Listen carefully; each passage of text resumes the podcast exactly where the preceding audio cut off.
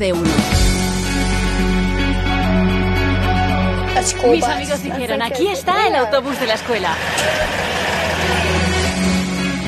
Se llama Gaby Howell, tiene 12 años y estas navidades le han regalado un autobús.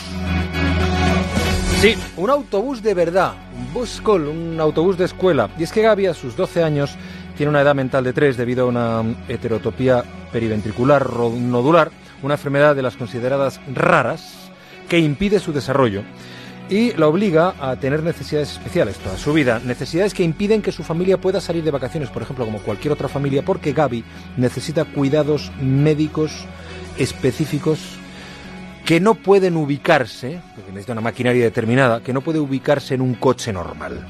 Y resulta que a Gaby le encantan los autobuses escolares, de esos amarillos y antiguos que se ven en las películas. Y su madre, una profesora de Summer County en Tennessee, en Estados Unidos, lo contó en el colegio donde trabaja, donde ejerce. En un autobús así Gaby sí podría viajar con sus padres y hermanos. Y eso que algunos llaman, si quieren usted, la magia de la Navidad, hizo el resto. Un grupo de alumnos mayores se puso manos a la obra. Localizaron un autobús abandonado sin ruedas y lograron que el dueño se lo donara. Semanas más tarde, totalmente restaurado y convertido en el autobús de los sueños de Gaby, con zona de juegos y enfermería portátil, ya rueda por las carreteras de Tennessee con Gaby y su familia dentro. Por fin los Howell pueden tener sus ansiadas vacaciones.